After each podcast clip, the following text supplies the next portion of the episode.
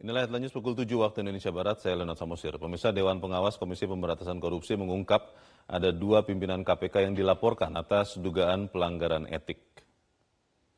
Dua komisioner KPK yang dilaporkan dalam dugaan pelanggaran etik dalam penanganan perkara yang menjerat mantan Menteri Pertanian Syahrul Yassin Limpo, yaitu Komisioner Lembaga Anti Rasuah Nurul Gufron dan Alexander Marwata.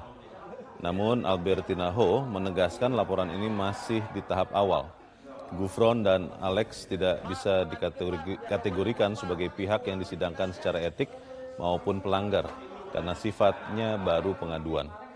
Menurut Albertina Ho, dugaan pelanggaran etik ini terkait pengaruh jabatan yang dimiliki keduanya.